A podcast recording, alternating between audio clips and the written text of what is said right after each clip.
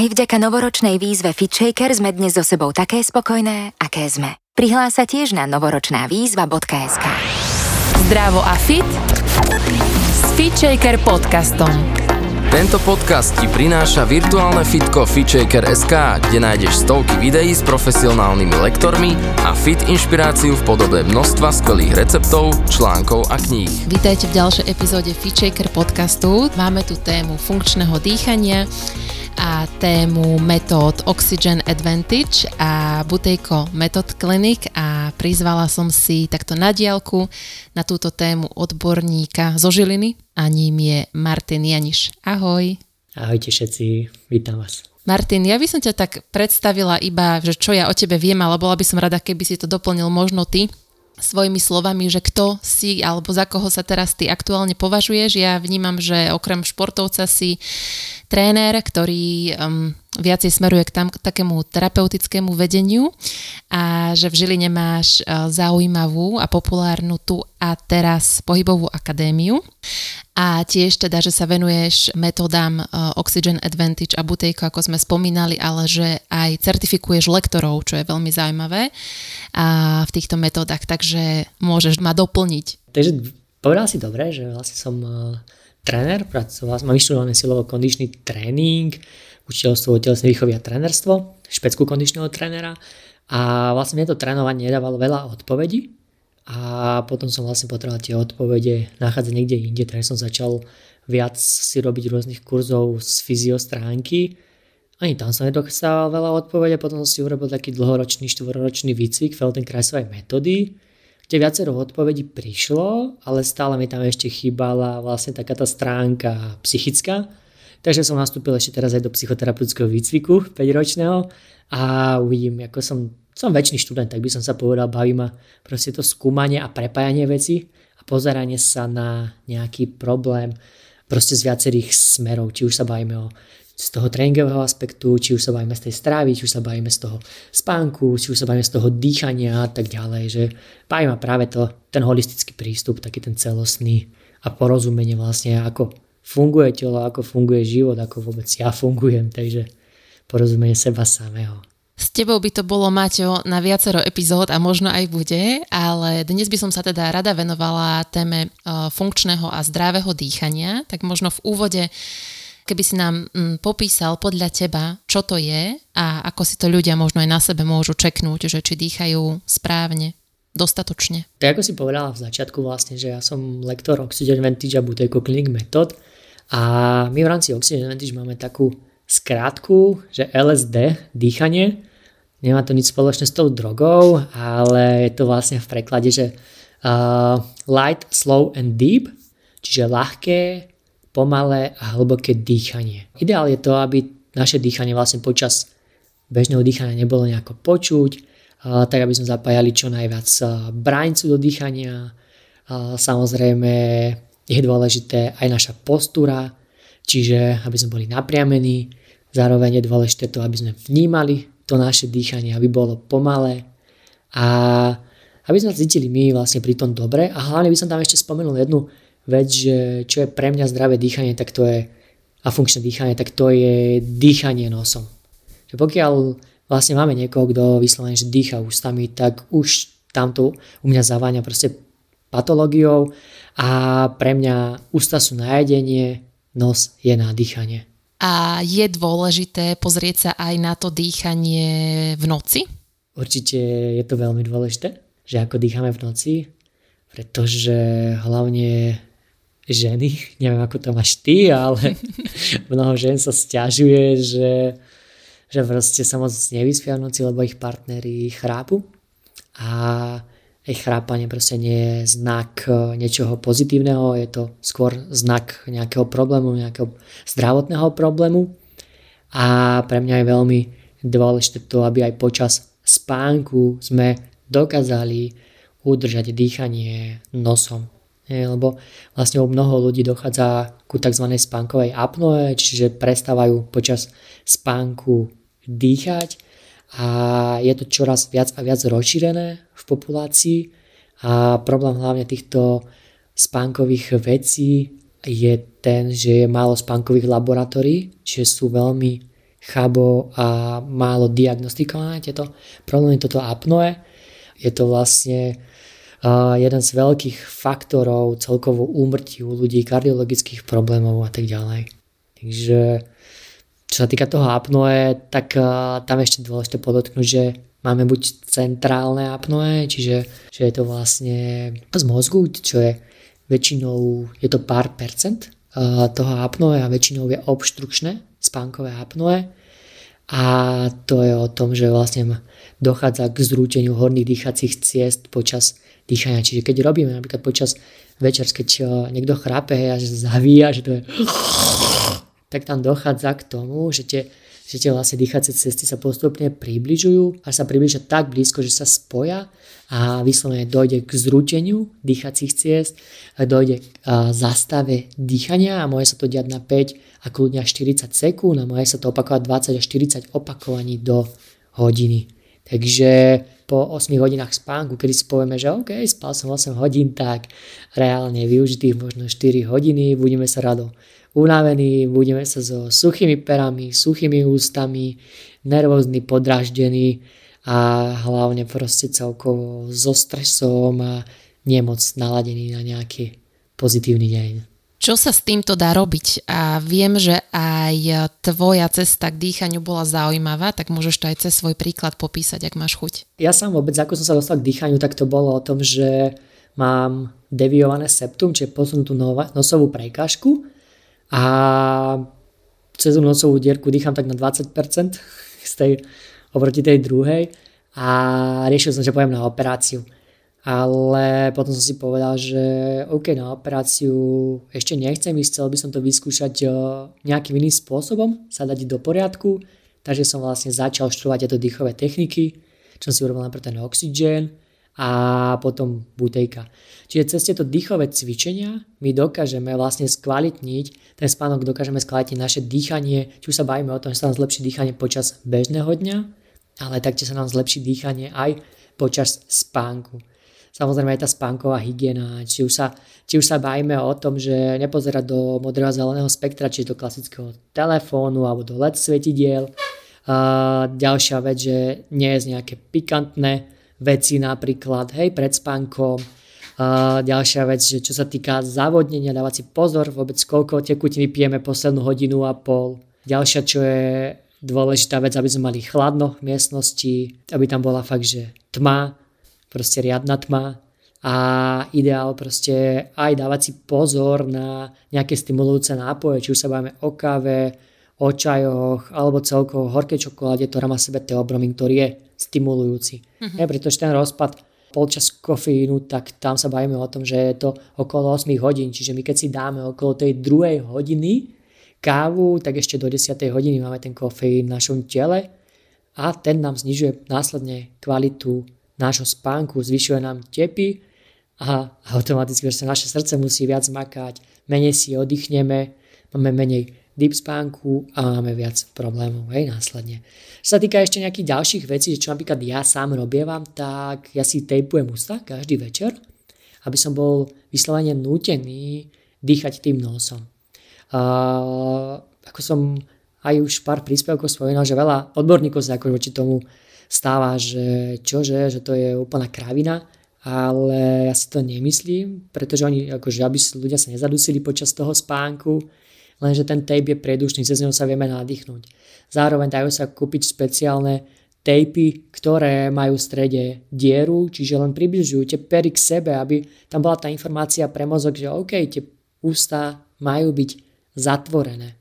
Alebo si napríklad prelepiť fakt len tým kúskom cez stred pier a dokážeme cez bok dýchať, keby niečo. Však ja keď som začínal s týmto, tak som na začiatku vydržal 2 hodiny. Hej, potom to bolo 2,5, potom to boli 3,5, som sa tak pretlžovalo a až teraz proste každý jeden večer si lepím tie ústa, každé jedno ráno sa tak zobudím so zalepenými ústami, všade mám tejpy polepené aj po posteli.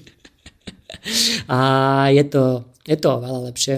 Či už sa bavíme o tom, že kvalitnejší spánok, plynulejší spánok, a zároveň my keď dýchame ústami počas tej noci, tak vylučujeme vlastne o 60% viac vody, čiže lepšia práca vlastne s tou vodou a ďalšia vec, že hlavne to dýchanie ústami je jeden z najväčších faktorov vzniku zubného kazu. Pretože vlastne máme, potom sa nám vysušuje ústa, nie je tam vlhko, nie sú tam tie sliny, čiže je tam iné pH a automaticky vlastne tie zuby, keď sú suché, tak začínajú demineralizovať a je tam väčšia možnosť vzniku zubného kazu. Takže aj toto si treba uvedomiť, že aké dôležité skutočne to dýchanie nosom.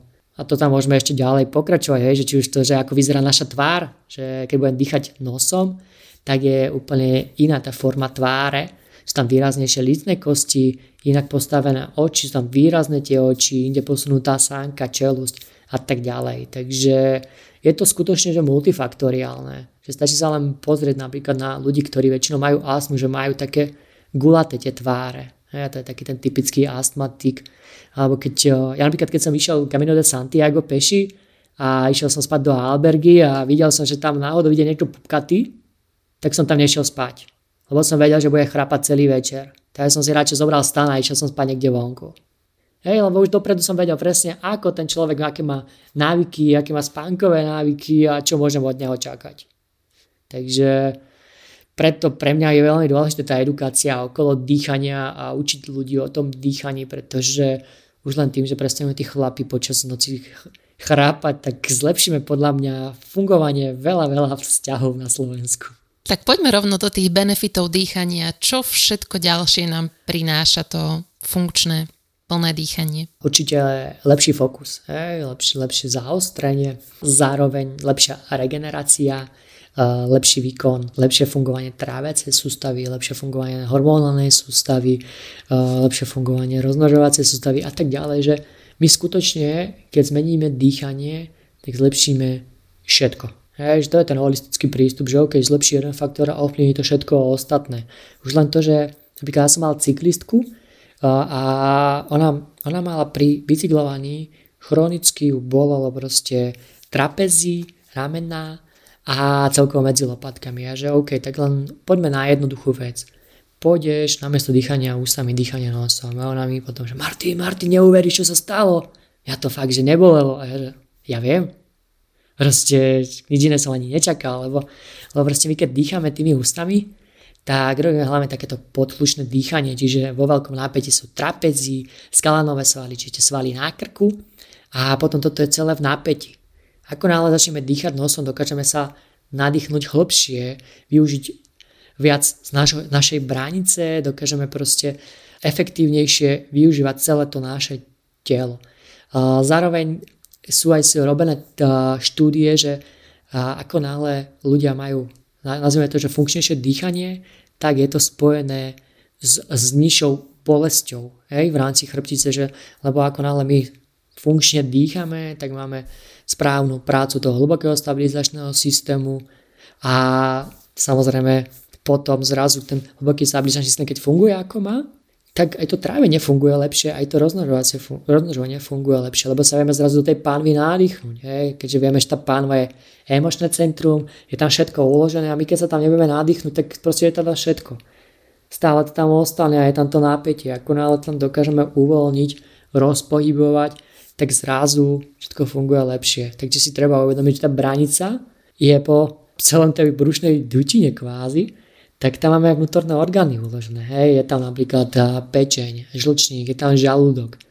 A aj tá vlastne traviace, tie orgány naše, oni potrebujú pohyb. A my keď robíme, keď dýchame, tak ako máme, tak automaticky sa vlastne pohybujú v tej bránici aj tie orgány a neviem, či to povedal Aristoteles alebo kto, že pohyb je život. A ako náhle práve tie orgány majú pohyb, tak fungujú aj lepšie. A keďže vieme, že tá pečeň je energetické centrum v rámci nášho tela, tak keď dýchame lepšie, je tam ten pohyb, tá pečeň zrazu funguje, tak zrazu máme aj viac energie. Hej, lebo vlastne každý jeden ten orgán má, má aj mobilitu a motilitu. Mobilita je vlastne pohyb vzhľadom k inému orgánu Hej, napríklad, že ja sa vzhľadom k tebe pohybujem a tá motilita je pohyb v rámci seba, že, že v, rámci, v rámci vlastne, že ja sa nejako pohybujem, čiže tá pečeň sa nejako pohybuje, žlčník sa nejako pohybuje. A problém býva ten, že keď tam je nejaká patológia, tak vlastne sa stane to, že tie orgány sa prestávajú pohybovať a prestávajú fungovať. Čiže zlepším dýchanie, zlepším pohyb orgánu, zlepším celkové môj well-being. Veľmi zaujímavé, že si použil tú vetičku od Aristotela, že pohyb je život, lebo asi tak 5 sekúnd predtým som si hovorila takú vetičku alebo pochopenie z jogy, že dých je život, že vlastne ako nás ten dých sprevádza vlastne odkedy sa narodíme až do momentu smrti. A vlastne, že ten dých je aj prepojený s tým pohybom, že my stále sa snažíme tie systémy tak ako od seba oddeliť a popisovať, ale oni sú navzájom poprepájané ale, ale bolo pre mňa toto zaujímavé, ako si, ako si pomenoval, že pohyb je život a, a dých je život tiež. Čo áno, lebo vlastne to dýchanie nám aj ukazuje, ako sme zdravotne na to. A napríklad, eh, aj keď mentorujem nejaké skupiny, tak im hovorím, že všimnite si skupinu, keď máte nejakú poradu, že kto ako dýcha vlastne. Hej, a keď prídeš niekde na poradu a vidíš, niekto tam príde, tak vieš, že on je relatívne proste zdravotne veľmi zle na to. Hej, by som povedal, keď to aj hovorím, takže je bližšie k smrti ako ty. Hej, lebo proste už vlastne lápa po tom dýchu. Ale ak tam niekto si voľne, kľudne dýcha, tak viem, že je zdravotne lepšie na tom. A v rámci, vlastne v rámci, v rámci a vďaka tomu dýchaniu dokážem takto aj vedieť, ako sú tí ľudia okolo mňa na tom. Hej. Že s kým môžem počítať, kto už melie z posledného, okolo sa môžem oprieť a tak ďalej. Takže aj preto to je to pre mňa veľmi dôležité, jeden z, z dôležitých faktorov toho hodnotenia nášho zdravia. Už si to teraz viackrát spomenul, uh, trošku okrajovo, ale poďme trošku hlbšie do toho, že ako sa stres prejavuje na našom dýchu a ako je ten dých prepojený s tou nervovou sústavou. Tak uh, stres uh, je vlastne prejavom sympatické nervovej sústavy. Aj my v rámci nášho tela máme autonómnu nervovú sústavu, ktorá sa rozdeľuje na parasympatickú vetvu, sympatickú vetvu a ešte enterickú vetvu. Ale sa spomínajú tá sympatická a parasympatická. Sympatická nervová sústava, to je ten útok, útek, obrana, smrznutie a zase parasympatikus je rest and digest. Je ten oddych a trávenie. Čo sa týka vlastne spojenia s dýchom, tak sympatická, tá stresová, tak tam je to hlavne spojené s tým nádychom. Čiže keď robím nádych, tak vtedy idú aj tepy hore a zároveň stimulujem viac tú sympatickú nervovú sústavu. Čo ešte dôležité spomenúť v rámci tej sympatickej nervovej sústavy, že my keď sme v tom sympatiku, evolučne je to o tom, že my sme vtedy chceli hlavne prežiť. Hej? Čiže nás náňal nejaké zviera a my sme neriešili, OK, že traví mi teraz dobre a čo tam moja rozmnožovacia sústava mm, a hormoniky ako. Ale riešiť sme potrebujem prežiť. A toto je dôležité si uvedomiť, že keď sme pod stresom, tak vlastne ostatné časti nášho tela nefungujú tak, ako majú, pretože dominantne je ten kyslík do mozgu a proste jediný cieľ je tam prežiť. A čo sa týka nejakého chronického stresu, tak chronický stres je už od tretieho dňa podľa literatúry. Ja často na workshopoch, keď sa pýtam ľudí, tak povedia proste, že OK, pár týždňov alebo pár mesiacov. A keď im poviem, že zase, že 3 dní, tak už som taký, čože, tak ja som asi v chronickom strese. Že no tak to určite si.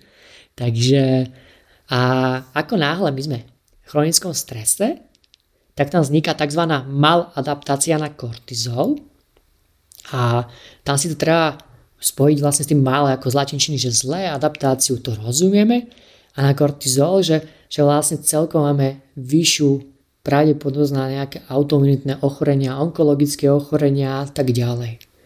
Takže toto nám spôsobuje to, že sme dlhodobo pod stresom. Čiže skôr sa nám spustí niečo, čo sa nám môže spustiť. Ale ak, ako náhle my dokážeme v tom tele nájsť nejaký ten balans, že má ten balans medzi sympatickou nervovou sústavou a tou parasympatickou, tak to funguje fajn. Hej, tá parasympatická to je práve ten, ako som spomínal, že resent digest a to máme zlatične, že parare, čiže brzdiť, tlmiť. Že my keď chceme, aby sme si oddychli, aby sme regenerovali, tak je proste podmienka sa dostať do parasympatickej nervovej sústavy, do tej kľudovej. A tá je v rámci dýchu spojená s výdychom. A preto vlastne aj my v rámci Oxygen aj Butejko klinik, veľa riešime práve to, že učíme ľudí predlžovať výdych. Čiže aby sme robili cvičenia, ktoré sú parasympatikotonizujúce. Hej, čiže tie ukludňujúce. Čo neznamená, že máme robiť iba cvičenia, ktoré sú parasympatikotonizujúce, ale tým, že dnešná spoločnosť je tak, že všetci sa niekde naháňajú, všetci potrebujú mať všetko kúpené a, a potrebujú sa ukazovať a utekajú sami pred sebou, tak sú pod stresom.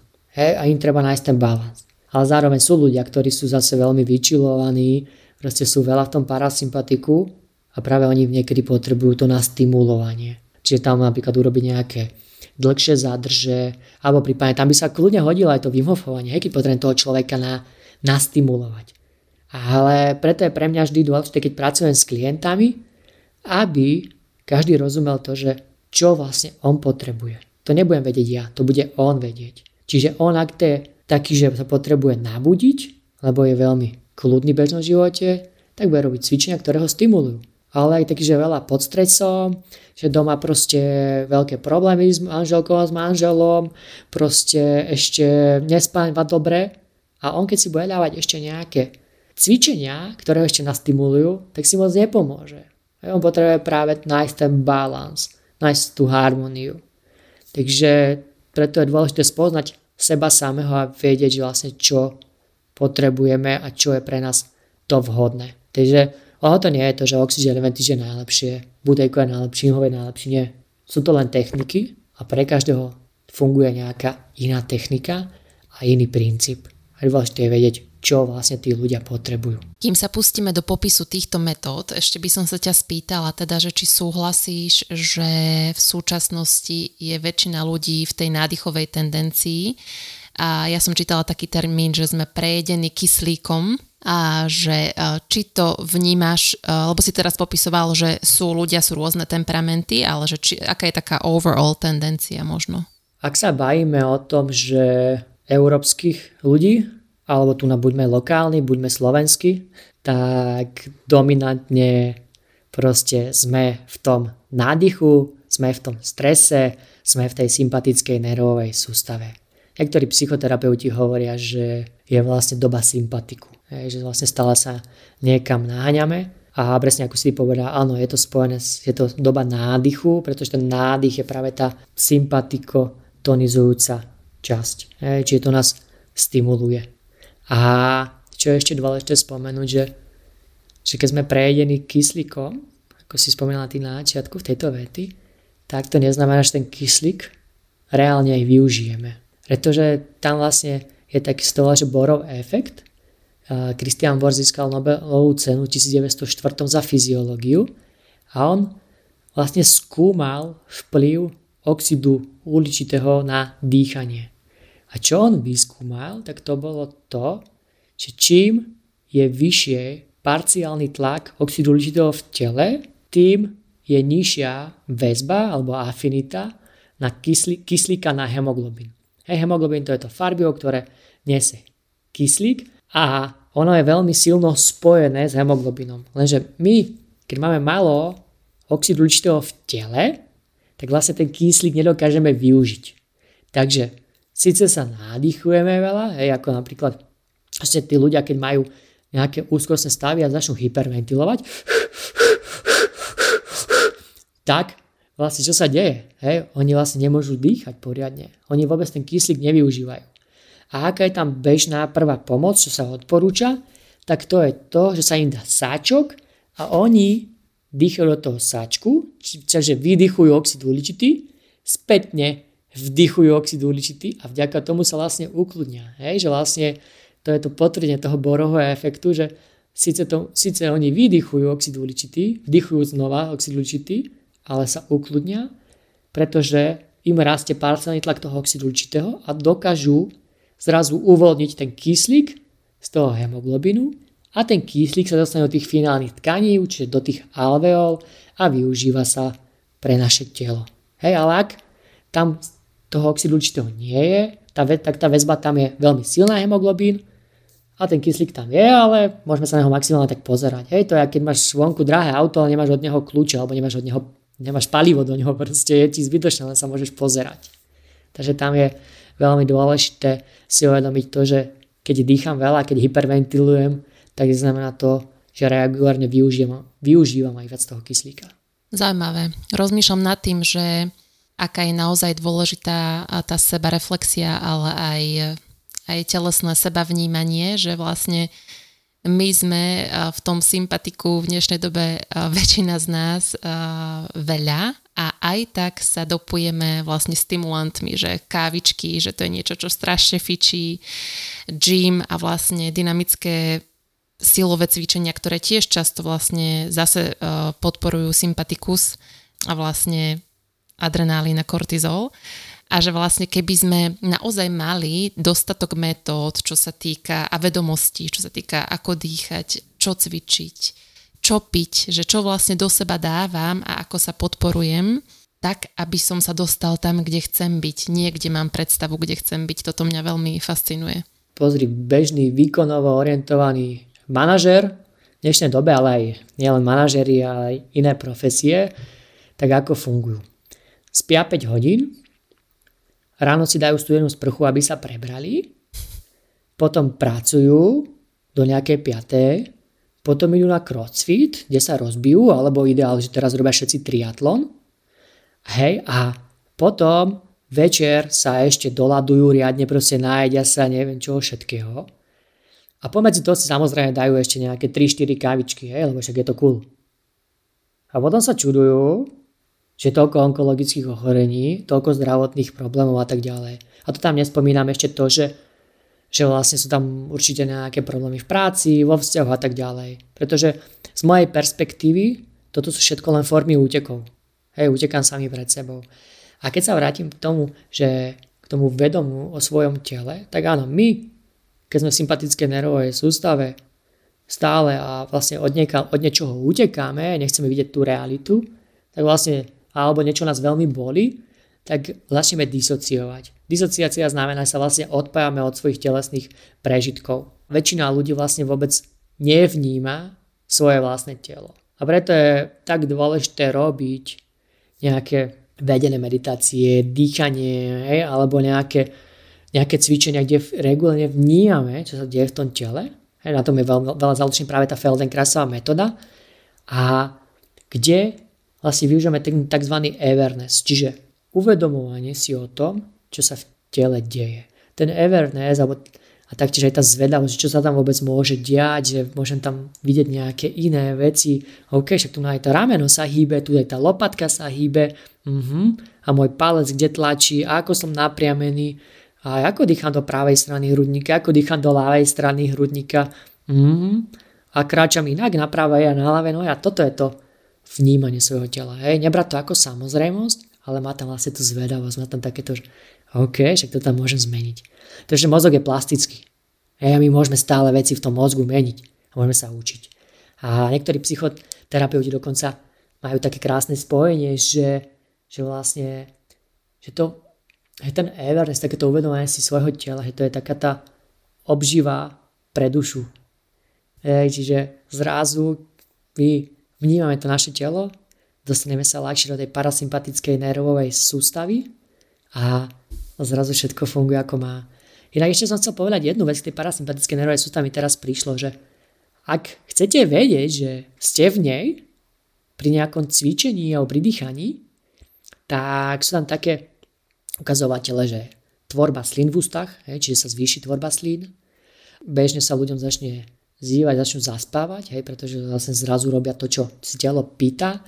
A ďalšia vec tam je, že sa spúšťa peristaltika v tele, čiže vie vám v rámci toho vášho tela začať vyslovene tak škrkať v brúšku a tak ďalej. A ďalšia vec, že môže tam kľudne, aj keď máte studené periférie vašich končatín, či už na rukách alebo na nohách, tak vie tam byť to, že sa zrazu oteplia tie ruky alebo nohy a tak ďalej. Takže toto je taký jeden z ukazovateľov, toho, že ste sa dostali do tej parasympatickej nervovej sústavy. Tak poďme prejsť už na to, čo je to teda Oxygen Advantage a Butejko Method Clinic, ale ja ešte, lebo aby som nezabudla, chcem pripomenúť, že ty budeš mať v Žiline koncom januára 27. prvý k tomu workshop, takže koho to veľmi zaujíma, tak e, pozrite si tu a teraz e, akadémiu a choďte na tento workshop sa dozvedieť viac, ale poďme si o tom, čo si povedať. Hey, ale potom viac inak nájdú informácií na mojom Instagrame, na ako Martin Janiš, lebo na stránku moc toho nestíham dávať. Takže ale na Instagrame dávam uh, všetko, čo aktuálne robím, či už workshopy, kurzy a tak ďalej. Čo sa týka Oxygen Advantage a Butejko Clinic Method, uh, pôjdeme vlastne tak, čo je vlastne staršie a to je práve Butejko Klinik. A založil to Konstantin Butejko, uh, ruský lekár, ktorý sám mal problémy s, s hypertenziou, čiže vysokým krvným tlakom. A jedného dňa vlastne stál v okne a v nemocnici v práci a zadržal dých a všimol si zrazu to, že, že ak pri tom ako prestal dýchať, takže sa mu znižil jeho krvný tlak. No a čiže mal nejakú hypotézu a tu si povedal, že ide overiť na svojich eh, klientoch, teda v tej dobe to boli pacienti, ja už sa nerad vyjadrujem na tých pacientov, a radšej mám to slovo klienti. No a začal toto vlastne aplikovať u tých ľudí, či už s hypertenziou, ale taktiež aj u astmatikov. A vďaka jeho cvičenia sú vlastne robené výskumy, kde znížil medicamentoznú liečbu u ľudí s astmou až o 90%, čo je vlastne výrazná zmena. Do dnešného dňa sú, je butejková metóda vlastne v niektorých štátoch preplácaná zdravotnými poisťovňami. Myslím, že je to Nový Zeland a mám pocit, že aj Nemecko a Švajčiarsko. Ale to by som potreboval ešte ešte overiť, ale mám, ten Zeland myslím, že na 99% áno. No a je to metóda, ktorá je viac klinická, čiže viac pre tých ľudí, ktorí majú presne vysoký krvný tlak, astmu alebo nejaké uh, iné ochorenia, autoimunitné a také, že proste s ktorými sa dá pracovať, ktorí sú veľa pod stresom. No a nie je tam nejako veľa pohybu, veľa sa tam pracuje v sede a tak ďalej. No a Patrick McOn, ktorý založil Oxygen Advantage, tak on robil vlastne pôvodne butejka aj doteraz ešte aj školy Butejka je, vlastne to Butejko Clinic Method je jeho, jeho značka, hej, ktorú on učí. A, a vlastne všimol si to, že tí ľudia, tí klinickí, že im sa často ani nechce toľko cvičiť, nechce sa im urobiť takú tú uh, zmenu v živote. Že často keby boli identifikovaní s tou svojou chorobou a tá im dáva ako keby alibi na ten svoj život. Hej. No a a on si povedal, že OK, tak kde by som to ja mohol dať, medzi akých ľudí, aby tá metóda alebo celkovo to dýchanie sa viac rozšírilo. A tam, kde je najviac peňazí, tak to je samozrejme šport. Takže začal založiť svoju značku Oxygen Advantage, to patrí McOm a začal toto vlastne aplikovať so športovcami, so športovými klubmi. Si zober, že vlastne on keď prišiel do nejakého klubu a povedal, že OK, tak ja vám znížim percento e, zranení o nejakých 5 až 10% u vašich hráčov, tak to je vlastne obrovský benefit, pretože tam sú veľmi veľké peniaze v tom športe, či už za reklamy, alebo za to, keď tí hráči hrajú. Samozrejme, oni potrebujú boli zdraví. Alebo zlepší vám výkon. Hej, ale môj pohľad je ten vždy, že v tom už nejaký ten vrcholový výkon samotný, samotný tréning nejako veľa nezmeníme, ale dokážeme zlepšiť regeneráciu a vďaka tomu potom zlepšiť ten výkon. Toto je taký môj pohľad, hej, nehovorím, že sa každý lektor oxidné veci s tým bude stotožňovať. Takže, takže vlastne on takto začal aplikovať so športovcami, či už sa bavíme o futbalistoch, rugbystoch, amerických futbalistoch a taktiež to išlo veľa do bojových športov, do MMA, v UFC. No a zaujímavé to fungovalo ale zároveň tam není o tom, že Oxygen Advantage iba pre športovcov. Je to pre bežných ľudí, hej, aj. A taktiež je tam aj uh, proste sú tam cvičenia, ktoré sú viac zamerané práve na ten na tú klinickú sféru, hej, čiže na, tých, na tie zdravotné problémy. Potom boli cvičenia, ktoré, alebo workshop my sme mali špecificky na postcovidové stavy. Hej, potom tam bolo, že OK, v, na cykličnosť žien, že proste vyslovene, ktoré cvičenia robiť na začiatku menštruačného cyklu, ktoré potom v druhej polovici menštruačného cyklu, ako to aplikovať a podobne. Takže veľa to je aj do jogy, veľa do rôznych cvičení. Dokonca aj my v rámci Feldenkrausovej metódy sme mali nejaké workshopy medzinárodné, kde sme mali niečo z butejka a oxygen advantage, takže to bolo také pekné, pekné prepájanie. Takže je tam aj to body and mind, je tam aj ten performance, čiže ten výkon a je tam aj ten zdravotný aspekt. Martin, ja viem, že ty máš v zásobárni veľmi veľa perfektných cvičení a možno by som takto k záveru chcela, aby si ľudia mohli niečo praktické na sebe vyskúšať, aby zistili, že či táto téma je pre nich vôbec zaujímavá. A páči sa mi ten test e, funkčného dýchania, že ako si testnem, že či vlastne dobre a dostatočne dýcham. V rámci Oxygen Advantage je vlastne také, sa to volá, že Bolt Score, čiže Body Oxygen Level Test. A je to jednoduchý test. A dôležité je, že keď si to budete vy teraz posluchači vlastne robiť, to cvičenie, tak dôležité je robiť to v sede, tak aby sme boli napriamení. Ideálne nejaký ten setting je samozrejme jazyk na hornom podnebí, pretože tedy dochádza aj lepšie stabilizácii hlbokého stabiličného systému, zároveň lepšie napriamenie. Hej, už len také, že ako náhle my dáme jazyk na horné podnebie, tak nás automaticky lepšie napriamí. A uvoľnené ramena, predstava, že z vrchola hlavy nám vyrastá šnúrka a tú šnúrku ťahať do hora, čiže a automaticky budeme vlastne napriamení axiálne.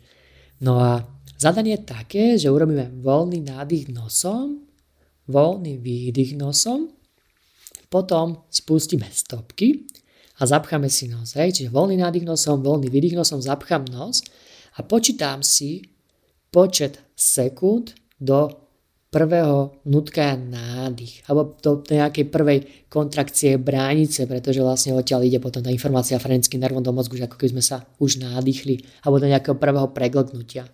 Čo je dôležité, tak to je skutočne byť úprimný a dobrý na seba. Čiže nehrotiť to, toto není o tom, že čo najdlhšie vydržať, ale do prvého nutkania. Čiže tam je dôležité, že keď urobím ten nádych nosom, výdych nosom a urobím tu zádrž, tak ten ďalší nádych by mal byť rovnako intenzívny, alebo povieme to rovnako slabý, ako som urobil pre tou zádržou. Čiže nie, že ja urobím zádrž a zrazu, že to už viem, že som to zrazu prehnal. Hej, že viem, že som to proste hrotil. Preto trvím často s ľuďmi toto cvičenie aj 2-3 razy, lebo všetci sú naučení hrotiť, hej, čím lepšie, tým lepšie. Takže voľný nádych nosom, voľný výdych nosom, zapchám nos a len pekne počítam do prvého nutkania. Ak vás mám ukludniť, tak ja, keď som si robil tento test prvý raz, tak som mal 6 sekúnd. Čo je veľmi chabe. Funkčné dýchanie začína pri 25 sekundách. Čiže keď máme aspoň 25 sekúnd, tak si môžeme povedať, že reálne využijeme ten potenciál nášho dýchu, tak ako treba. Alebo máme ešte druhý test a ten sa robí napríklad pri deťoch do 15 rokov, alebo pri nich tento prvý test to bol skôr nie až taký validný. A tam ten MBT test, Maximum Breathlessness test, čiže maximálny test dýchavičnosti, je taký, že urobím voľný nádych nosom, voľný výdych nosom, zapchám si nos a počítam si počet krokov do maxima. Teraz je to fakt do maxima, čo vydržím s tým zapchatým nosom. Často býva otázka presne, že ako rýchlo mám kráčať. Kráčam tak, ako bežne kráčam. Čiže keď sa budem retestovať o 2-3 dní, aby som kráčal rovnakým tempom. Dobre? Takže nie je to, že OK, že presne toľko toto musí byť. A funkčné dýchanie začína pri nejakých 60 krokoch. Čiže vlastne tá korelácia 25 sekúnd bolt score alebo 60 krokov tohto MBT testu. A zároveň by som ešte povedal to, že vlastne v rámci uh, butejka sa to volá CP, že kontrolná páza, ten bolt score. A si zober, že 40 rokov dozadu, čo som od neho nejaké knihy čítal, tak on mal, že funkčné dýchanie začína pri 50 sekundách. Hej, čiže pri tej kontrolnej pauze. Takže my za 40 rokov sme tak degradovali ako ľudstvo, že nový dopo. Takže veľmi, veľmi sme skutočne neurobili moc progres v našom zdraví, ale skôr degres. Ale bajme sa o tom, že keď sa dostaneme aspoň na tých 25 sekúnd, čo je v rámci toho bolt score, tak to bude skvelé, alebo keď urobíme aspoň tých 60 krokov, úžasné. Proste týmto, to je pre nás taká informácia toho, že ako sme na tom, pretože to dýchanie nám, nás informuje o tom, ako sme zdravotne na tom. Hej, a, a zároveň tento test potom môžem využiť, že OK, takže bežne mávam 20 sekúnd. Hej, ale napríklad nejaké ráno sa zobudím a budem mať to bolt score 15 sekúnd alebo 10.